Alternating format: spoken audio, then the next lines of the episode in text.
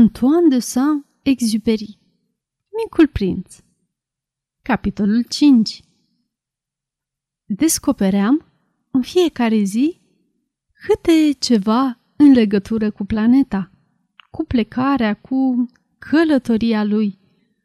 Lucrul acesta se petrecea încetul cu încetul, pe măsură ce îi scăpa întâmplător câte un gând.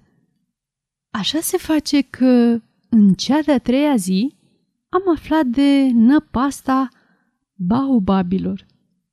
A fost tot datorită oii, căci deodată micul prinț m-a întrebat, cuprins parcă de o mare îndoială.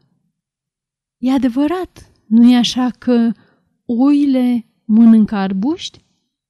Da, e adevărat. Aha, îmi pare bine. Nu înțelegeam de ce era atât de important ca oile să mănânce arbuști. Dar micul prinț adăugă Atunci înseamnă că mănâncă baobabi?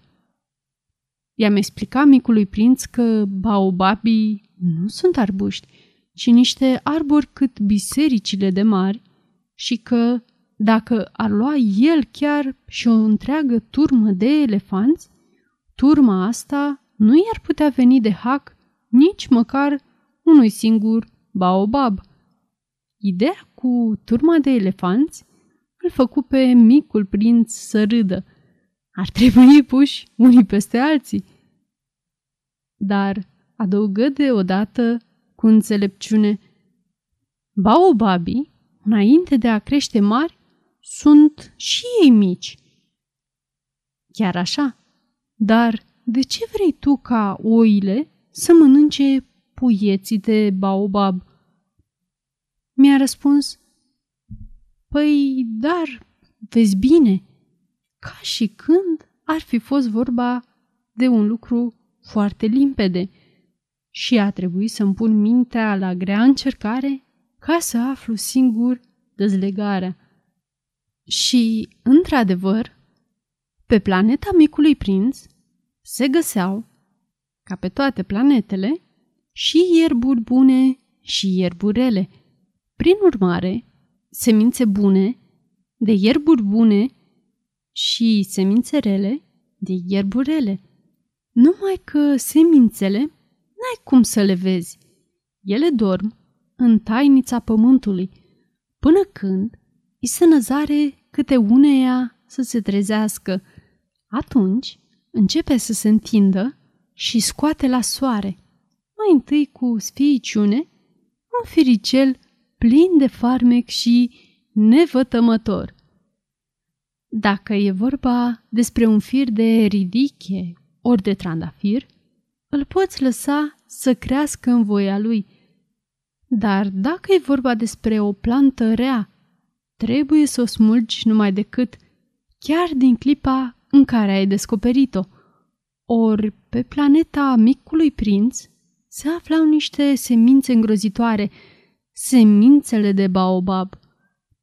Pământul planetei era plin de ele, iar de un baobab, dacă prins de veste prea târziu, nu te mai poți descotorosi niciodată. Năpădește întreaga planetă. O străpunge cu rădăcinile. Și dacă planeta este prea mică și dacă baobabii sunt prea mulți, o fac să sară în aer. E ceva ce ține de disciplină. Mi-a mărturisit mai târziu micul prinț. După ce te-ai dechisit de dimineață, trebuie să dechisești cu grijă și planeta.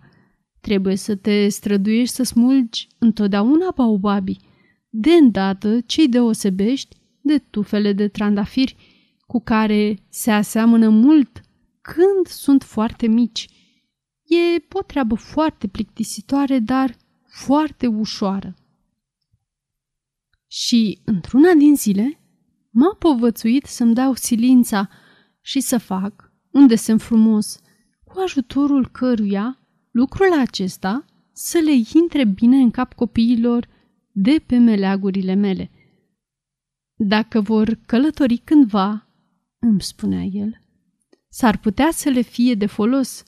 Uneori, de lași o treabă pentru mai târziu, nu-i nicio pagubă. Când e însă vorba de baobabi, întotdeauna se întâmplă o groaznică nenorocire.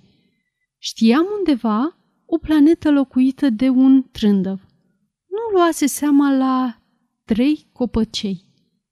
Iar eu, sub îndrumările micului prinț, am desenat această planetă. Mie unuia nu prea plăcea să fac pe moralistul, însă primeștia baobabilor e atât de puțin cunoscută și neajunsurile care îl pândesc pe acela ce s-a rătăci pe un asteroid sunt atât de mari încât, de asta dată, mă abat de la tăcerea mea și spun Copii, fiți atenți la baobabi! Doar de aceea m-am străduit atâta cu acest desen, ca să le dau de veste prietenilor mei că-i paște o primejdie pe lângă care trec de multă vreme ca și mine, fără să-și dea seama.